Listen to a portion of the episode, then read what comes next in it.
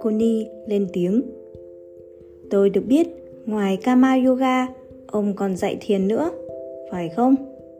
Khi tập yoga, tôi cũng ngồi thiền khoảng 10 phút trước khi tập. Ông Chris mỉm cười. Hiện nay, nhiều nơi dạy yoga hay thể dục cũng hướng dẫn mọi người ngồi yên 10 phút để cho đầu óc thoải mái trước khi tập. Nhưng việc đó không dính dáng gì đến thiền định hết. Connie ngạc nhiên. Tại sao thế? Tôi tưởng đó chính là thiền định chứ. Ông Chris giải thích. Các phòng tập thể dục hay yoga có trào lưu thêm thắt vài phương pháp mà họ gọi là thiền định, hay khí công vào bài tập nhằm mục đích quảng cáo hay tạo ra vẻ huyền bí thôi. Không ai có thể ngồi thiền chỉ trong vòng vài phút được như thế. Nếu thực tập thiền định, bà phải ngồi ít nhất nửa giờ hay lâu hơn nữa. Việc ngồi yên vài phút rồi đứng lên tập thể thao không dính dáng gì đến thiền định cả. Đó chỉ là một cách để nghỉ ngơi, xả giãn đầu óc trước khi tập thể thao thôi. Angie quan tâm, muốn hiểu hơn nên hỏi. Nhà tôi nói rằng ông dạy anh ấy phương pháp tĩnh tâm. Vậy đó là phương pháp gì thế? Ông Chris giải thích. Ngày nay, đời sống xã hội có rất nhiều việc khiến cho đầu óc người ta quay cuồng bởi những ưu tư, phiền não và bất an. Nên ai cũng cần có một nơi ẩn náu để giữ cho đầu óc được cân bằng. Đây không phải là việc trốn tránh thực tại, mà là tránh cho đầu óc bị căng thẳng bởi những xáo trộn bên ngoài. Mục đích phương pháp này là tìm về sự an tĩnh nội tâm. Connie xen vào. Nhưng tập thể thao cũng có thể làm cho đầu óc bớt căng thẳng và an tĩnh được chứ? Ông Chris mỉm cười. Khi gặp sự xáo trộn, cảm thấy bất an, đa số mọi người đều tìm cách giải quyết qua những hoạt động bên ngoài, nhưng không mấy ai thành công. Bà tập thể thao, trong lúc tập có thể bỏ đi một suy tư, nhưng tập xong thì đầu óc vẫn xáo trộn, bất an như cũ. Thân thể bà có thể khỏe, nhưng đầu óc của bà đâu đã được bình an. Muốn đạt được sự quân bình trong đời sống, chúng ta phải biết cách gác qua một bên những công việc bận rộn hàng ngày để trầm mình trong sự cô liêu, tĩnh mịch, để bồi dưỡng tinh thần, gia tăng sức mạnh nội tâm. Bên trong mỗi người đều có sẵn một năng lực tiềm ẩn mà ít ai biết khai thác. Phương pháp tĩnh tâm giúp cho họ tiến sâu vào nội tâm để tìm ra năng lực tiềm ẩn này. Khi đã tìm được nó rồi, thì họ sẽ được trang bị một sức mạnh vô biên, có thể chống với mọi nghịch cảnh. Nên nhớ, sự hồi phục sức mạnh nội tâm hoàn toàn được thực hiện ở bên trong, chứ không phải ở đâu đó bên ngoài. Angie đưa một ly nước trái cây cho ông Chris. Các bạn hỏi nhiều quá, chúng ta hãy tạm dừng ở đây để ông Chris giải khát. Ông Chris vui vẻ nhận ly nước trái cây của Angie. Cảm ơn bà có cách pha chế nước rau củ với trái cây thật thơm ngon. Connie chờ ông Chris uống xong ly nước rồi lên tiếng. Tôi được biết ông chỉ ăn trái cây và rau củ, không ăn thịt cá. Như vậy làm sao có đủ chất dinh dưỡng được? Ông Chris ôn tồn giải thích. Từ nhiều năm nay, mọi người đều được dạy rằng phải ăn thịt cá mới có đủ chất dinh dưỡng cho cơ thể khỏe mạnh. Có nhiều vấn đề với việc ăn thịt cá, nhưng hôm nay tôi chỉ nói về một thứ thôi. Hiện nay, ngành chăn nuôi đã được công nghiệp hóa để gia tăng lợi nhuận. Các nhà chăn nuôi đã trộn thức ăn gia súc với các loại hóa chất để vật nuôi phát triển nhanh hơn. Trung bình, một con bò phải mất 4 năm mới đủ lớn để làm thịt, nhưng khi cho ăn hóa chất này thì con bò sẽ chỉ cần 16 tháng là có thể làm thịt được.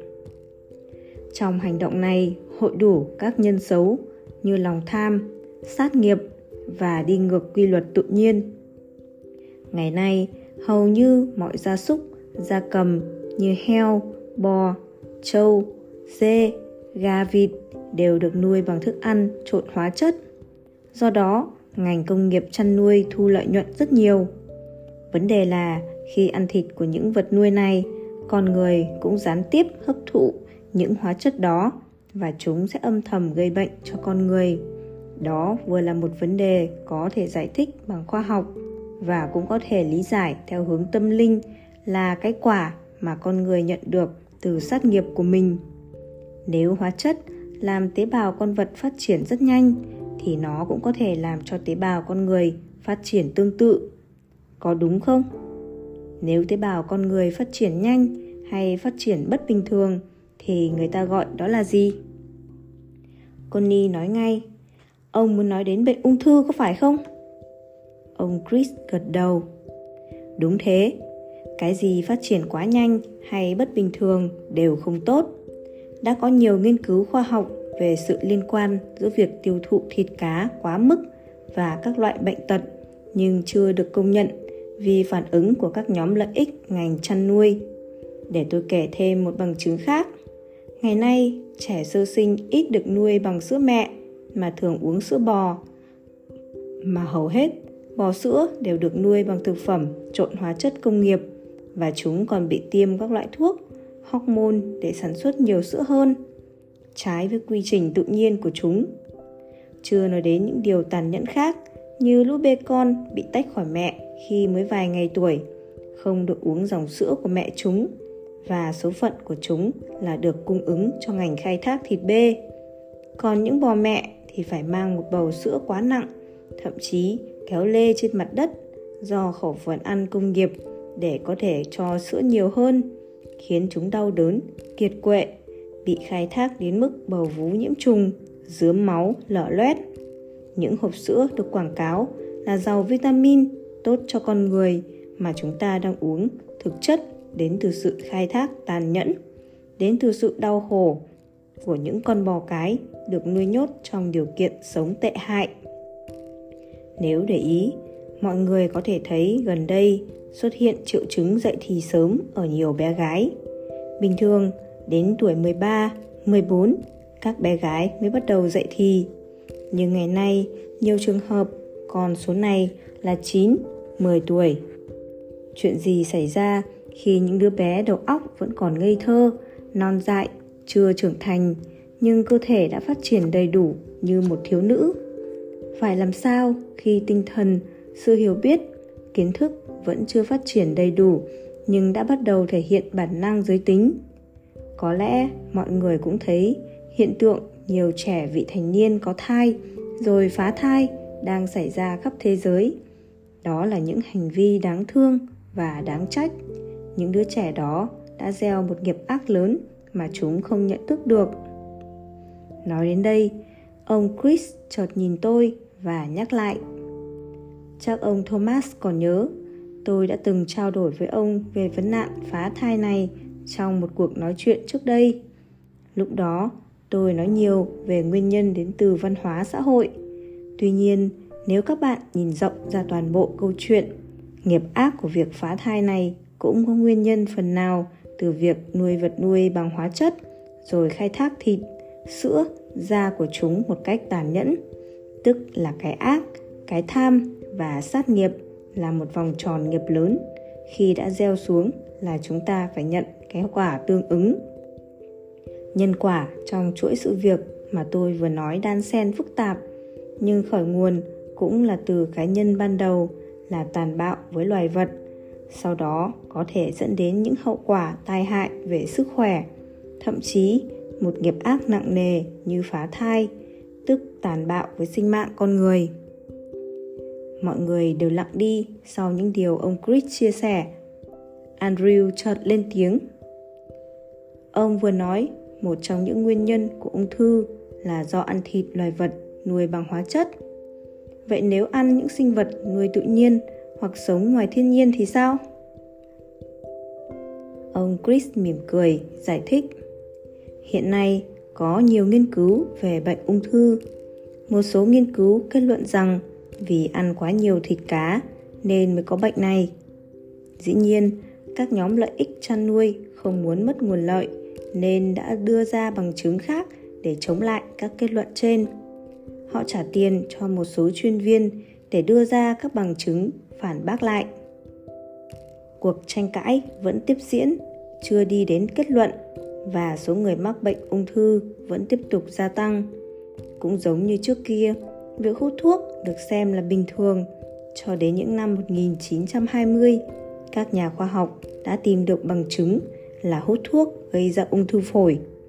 Tuy nhiên, các hãng sản xuất thuốc lá đã bỏ tiền cho một số nhà khoa học khác phản bác kết luận đó. Cuộc tranh cãi kéo dài cho đến thập niên 1970, gần 50 năm sau mới chấm dứt khi chính phủ nhiều nước công nhận rằng hút thuốc lá gây ung thư và khuyến cáo mọi người không nên hút thuốc. Mặc dù số người hút thuốc đã giảm nhiều ở các nước tiên tiến, nhưng các hãng sản xuất thuốc lá đã chuyển qua các nước chậm tiến khác và tiếp tục quảng cáo mạnh mẽ, nên số người mắc bệnh ung thư tại các nước này lại gia tăng. Trở lại việc ăn thịt cá, hiện nay các tranh luận về vấn đề này vẫn không có hồi kết ở các quốc gia.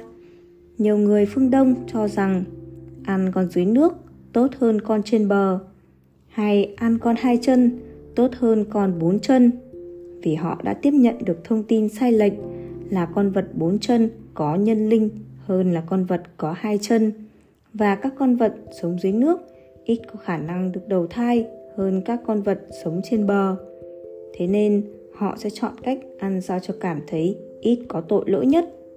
Thậm chí, ngay cả một số người có hiểu biết nhất định về luật nhân quả cũng biện hộ cho việc ăn thịt rằng người giết thịt con vật mới mang nghiệp nặng, còn người ăn khi nó đã bị giết thì không sao. Người tin, người không tin, và số đông thì lúc tin, lúc không tin. Nếu có một nghiên cứu tâm linh nghiêm túc thì chắc chắn sẽ bị phản đối mạnh mẽ bởi các công ty, tập đoàn kinh doanh thịt gia súc, thủy hải sản, và cả những người không thích ăn chay hoặc cho rằng ăn chay không đủ chất dinh dưỡng cho cơ thể. Theo hiểu biết của tôi, bất kỳ con vật nào, dù 4 chân, 2 chân hay tôm cá dưới sông, dưới nước, cũng đều là một kiếp sống trong vòng luân hồi. Nhưng vì có nhiều người sẽ không tin, nên chúng ta có thể xem xét việc này từ một góc độ khác. Khoa học đã chứng minh rằng khi lo lắng, buồn rầu, sợ hãi thì thân thể sẽ tiết ra những chất độc khiến ta căng thẳng, mất ngủ, khó tiêu. Nếu nặng hơn thì nhức đầu, chóng mặt, khó thở. Loài vật cũng như thế, dù nuôi bằng tự nhiên hay thức ăn tăng trọng, thì khi con vật bị bắt giết mổ, chúng cũng sợ hãi, tiết ra trong cơ thể chúng những độc tố của sự sợ hãi, giận dữ.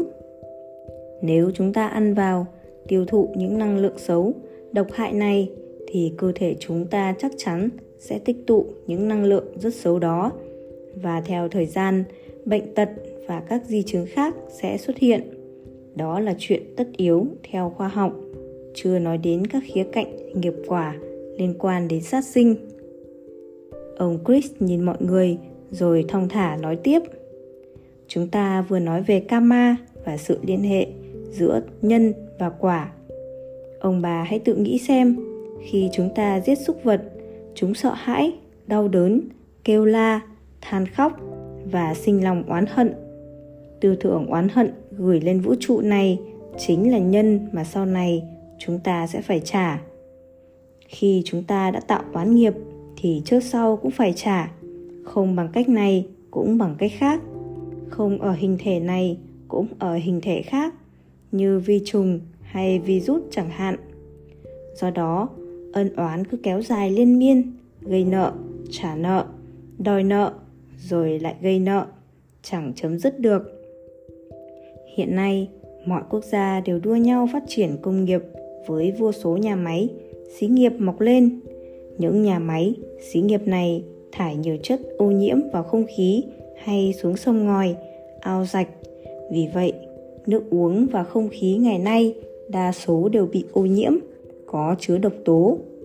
Cá sống trong nước có độc cũng nhiễm độc. Thêm nữa, chúng ta dùng nước có độc này để nấu ăn thì độc tố sẽ gia tăng. Khi tiêu thụ những chất độc này, cơ thể của chúng ta sẽ phải chống lại chúng. Khi còn trẻ, cơ thể chúng ta khỏe mạnh, có sức đề kháng tốt thì chúng ta có thể chưa gặp vấn đề về sức khỏe.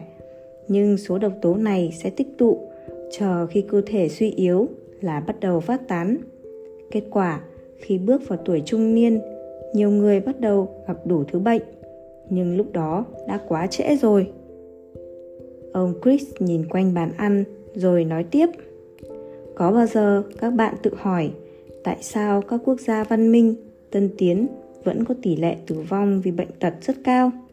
Tại sao trình độ y học đã lên đến đỉnh cao như hiện nay mà các bệnh như mập phì, đau tim, cao huyết áp, ung thư, tiểu đường chẳng những không giảm bớt mà còn gia tăng mãnh liệt? Phải chăng nguyên nhân bắt nguồn từ việc ăn uống? Byron lên tiếng. Nếu không ăn thịt cá thì nên ăn gì? Phải chăng ông khuyến khích mọi người ăn chay? Ông Chris lắc đầu. Tôi chỉ đưa ra một số dữ kiện để giúp các bạn giữ gìn sức khỏe thôi. Vấn đề ăn uống ra sao tùy các bạn quyết định. Từ trước đến nay, con người vẫn được dạy rằng sức khỏe gắn liền với dinh dưỡng. Tuy nhiên, có nhiều lời khuyên không rõ ràng về một chế độ dinh dưỡng tốt. Đa số được dạy là phải ăn đầy đủ chất bổ. Nhưng thế nào là chất bổ? Có cả 100 lời khuyên khác nhau về vấn đề này, nhưng phần lớn đều bị ảnh hưởng bởi quảng cáo của các nhóm lợi ích thuộc ngành công nghiệp, chăn nuôi, thực phẩm. Những lời khuyên này hướng chúng ta đến việc phải ăn thịt cá thì mới đủ dưỡng chất. Tuy chúng ta biết phần lớn bệnh tật đều ít nhiều liên quan đến chế độ ăn uống, nhưng không mấy ai thật sự hiểu việc đó diễn ra như thế nào. Có nhiều nguyên nhân, nhưng hôm nay tôi chỉ nói về một nguyên nhân thôi. Khoa học đã chứng minh rằng trong dạ dày và ruột của con người có khoảng 100 tỷ vi sinh vật. Một số sinh vật được coi là tốt vì chúng giúp cho sự tiêu hóa và tăng cường hệ thống miễn dịch. Một số vi sinh vật được coi là xấu vì chúng có khả năng gây bệnh tật. Ví dụ, những vi trùng xấu chui khỏi màng ruột qua hội chứng rò rỉ ruột, đi thẳng vào máu, đến các cơ quan trong cơ thể và gây ra bệnh. Nếu chúng mang theo máu lên não thì có thể gây ra bệnh trầm cảm, lo lắng thái quá hay tự kỷ. Nếu chúng ảnh hưởng lên thần kinh thì có thể gây bệnh Parkinson. Nếu chúng phá hoại màng dạ dày thì có thể gây ra bệnh béo phì. Nếu chúng đi đến khớp xương có thể gây ra bệnh viêm khớp. Nếu chúng đi vào da thịt thì có thể gây các chứng mụn nhọt ngoài da, nổi mề đay, ngứa. Đây chỉ là các bệnh thông thường mà nguyên nhân bắt nguồn từ việc ăn uống. Các bạn có thể tìm hiểu thêm về các loại vi sinh vật sống trong dạ dày và ruột này. Khoa học chứng minh được rằng hầu hết các loại men vi sinh có lợi đều tiêu thụ các loại rau củ, trái cây rồi tiết ra các chất giúp chúng ta tiêu hóa dễ dàng, chống lão hóa, tái lập sự cân bằng trong cơ thể. Trong khi đó, phần lớn các vi trùng xấu đều tiêu thụ các chất dầu mỡ, thịt cá, đường và trứng. Do đó, tùy thức ăn mà chúng ta tiêu thụ, chúng ta sẽ nuôi dưỡng các loại vi sinh vật tốt hay xấu trong người. Nếu có nhiều vi sinh vật có lợi trong ruột thì chúng ta sẽ mạnh khỏe. Nếu có nhiều loại vi sinh vật gây hại thì chúng ta dễ mắc bệnh. Nếu các bạn bỏ bớt các thức ăn như đường, dầu mỡ, thịt cá, các bạn sẽ bỏ đói các vi sinh vật gây hại này, khiến cho chúng không có gì ăn và số lượng sẽ giảm đi rất nhiều. Rồi các bạn sẽ thấy thân thể nhẹ nhàng, thoải mái hơn xưa. Nếu các bạn tiêu thụ nhiều rau củ, trái cây, tiếp sức cho các vi sinh vật có lợi tăng trưởng thì các bạn có thể tránh được nhiều thứ bệnh. Việc này đơn giản, ai cũng có thể làm được. Nếu không tin, các bạn hãy thử áp dụng phương pháp dinh dưỡng chỉ ăn rau củ và trái cây này trong vài ngày hay một tuần, xem cơ thể phản ứng ra sao. Ông Chris nhìn mọi người một lượt rồi thong thả kết luận. Các bạn được tự do lựa chọn thức ăn, chứ không ai bắt buộc được các bạn phải ăn gì. Nhưng hiểu biết về dinh dưỡng đối với sức khỏe con người là nền tảng cần thiết.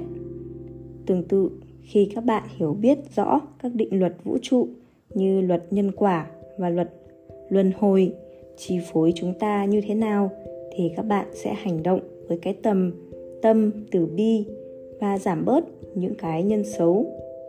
Tinh hoa của Kama Yoga là hành động qua sự hiểu biết, chứ không phải chỉ tập luyện những tư thế mà thôi.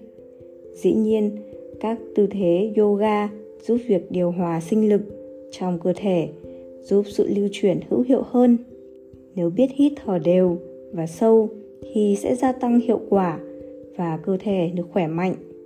Đó là phần nhập môn điều thân và điều khí, nhưng sẽ là sự thiếu sót lớn nếu không nói đến việc dinh dưỡng đúng cách, vừa đủ, giảm bớt sát nghiệp và giữ gìn tư tưởng, lời nói, hành động làm sao để không gây ra những kết quả xấu. Hôm nay tôi chỉ rõ cho các bạn về một số tinh hoa của Kama Yoga để mong các bạn có thể chủ động thay đổi, chứ không để mặc cho số mệnh định đoạt. Thomas cho biết các nhân viên và cộng sự của ông hiện nay đều chuyển qua chế độ ăn uống nhiều rau, ít thịt cá. Riêng ông và Angie đã ăn chay trường từ nhiều năm nay. Ông cho biết Martha, vợ của Byron, bị ung thư vú đã chữa trị bằng phương pháp hóa học trị liệu, nhưng bác sĩ nói rằng ung thư đã đến giai đoạn thứ 3 nên chỉ có thể sống khoảng vài tháng nữa thôi. Năm đó, nhờ sự khuyên bảo của ông Chris qua phương pháp tập yoga, thay đổi chế độ dinh dưỡng, kiêng các chất như đường, thịt cá, dầu mỡ, sử dụng nước trái cây, ăn rau củ để loại bỏ độc tố trong cơ thể, đồng thời học cách suy ngẫm và chấp nhận mọi sự, không lo lắng buồn phiền, nên đến giữa năm 2020 mà Thà vẫn khỏe mạnh, bệnh ung thư không còn phát triển nữa. Các xét nghiệm ung thư ở bệnh viện của Martha sau đó khiến các bác sĩ cũng phải ngạc nhiên, bất ngờ. Thomas cho biết, trường hợp đặc biệt của Martha đã khích lệ nhiều người khác quan tâm, chú ý nhiều hơn đến chế độ dinh dưỡng, ăn uống. Người phương Đông có câu, bệnh cũng từ miệng mà vào, họa cũng từ miệng mà ra, cũng có độ đúng đắn, xác thực rất cao.